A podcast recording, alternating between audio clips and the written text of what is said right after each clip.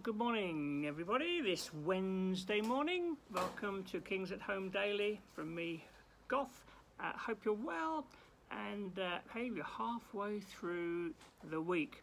Uh, we're more than halfway through 2 Corinthians, which we're studying at the moment, and we are in uh, chapter 9, and I'm reading from verse 1. But before we jump in, as always, let's pray, commit these few moments to the Lord that they uh, would refresh us and do us good this morning. Lord, here we are. We're coming to align ourselves with you this morning. Lord, we don't just want to dash into the day and be lost in all the detail. We want to stand back, first of all, get our bearings, who we belong to, who we live for, who we love to serve. So please help us now, I pray. I pray for everyone on looking in this morning. I, Lord, I pray where there's where there's pressure, I pray would you bring peace. Where there's problems, would you come and bring your wisdom. Where there's maybe loneliness, I pray would you come and bring comfort. Just pray for one another this morning you would be ministering to us just the way we need. In Jesus' name. Amen. Okay, 2 Corinthians 9 and verse 1. And Paul's been speaking about giving a lot. He's still speaking about it. but um, we'll find some things here that will be helpful for us. There's no need for me to write to you about this service to the Lord's people, for I know your eagerness to help. I've been boasting about it to the Macedonians, telling them that since last year in Achaia, uh, you were ready to give and your enthusiasm has stirred most of them to action. But I'm sending the brothers in order that our boasting about you in this matter should not prove hollow, but you may be ready, as I said you would be. For if any Macedonians come with me and find you unprepared, we, not to say anything about you, would be ashamed of having been so confident. So I thought it necessary to urge the brothers to visit you in advance and finish the arrangements for the generous gift you had promised. Then it will be ready as a generous gift, not as one grudgingly given. Remember, whoever sows sparingly will also. Uh, so whoever uh, so whoever sows sparingly will also reap sparingly. Whoever sows generously will also reap generously. Each of you should give what you've decided in your heart to give, not reluctantly or under compulsion, God loves a cheerful giver. God is able to bless you abundantly, so that all things at all times, having all you need, you will abound in every good work. As it is written, they have freely scattered their gifts to the poor, their righteousness endures forever. Well, there's a lot going on there, isn't there? Um, but actually, one thing, a word I want to pick out to begin with is this word boasting um, we, it's got a, sort of got negative connotations for us, isn't it? Boasting.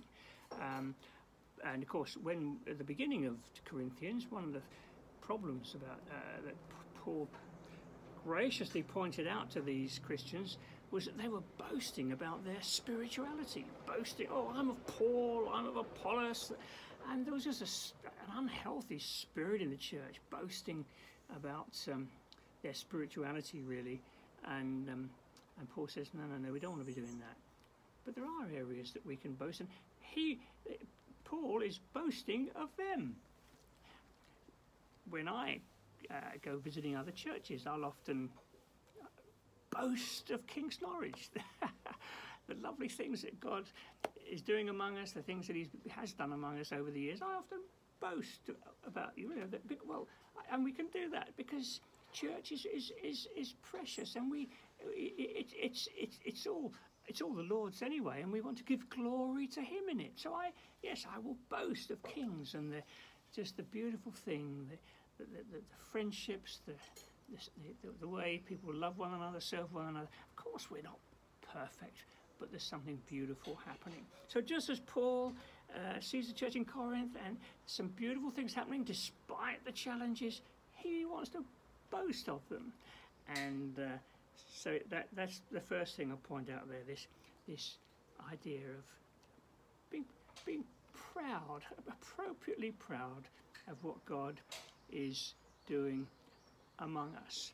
Um, and then there's, there's, there's going on here, it, it, it, there's a lovely verse in verse 8. Again, the theme of having a generous heart and giving. Um, verse 8 God is able to bless you abundantly. Listen to this so that in all things, at all times, having all you need, you will abound in every good work. Now, you you might think, does the Christian life work like that? Can we, can we honestly say that in, in all things at all times you have all you need? Is that really what it's like? Well, of course, Paul, who, who wrote that, he spent time in prison. He, he, he, he had hardships. So, what's he talking about? Well, of course, in his hardships, Paul was able to say he discovered from the Lord that God's grace, his grace, is sufficient for me. His power is made perfect in, in weakness. And, and you know, it, that, that is true. Whatever we are going through, the grace of God is sufficient for us. We're, it, it really is, and and sometimes it, it, it's as we go through difficult times that we really prove the faithfulness and kindness of God. If there was a line to a song years and years ago, if I never had a problem, I'd never know that Jesus was the answer. See what I mean? And so sometimes we go through those through times of perhaps hardship, so we learn the provision of God, the blessing of God. Sometimes we go through um,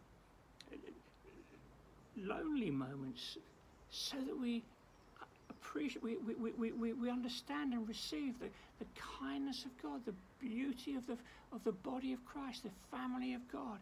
So if you never had a problem, you'd never know that God could answer.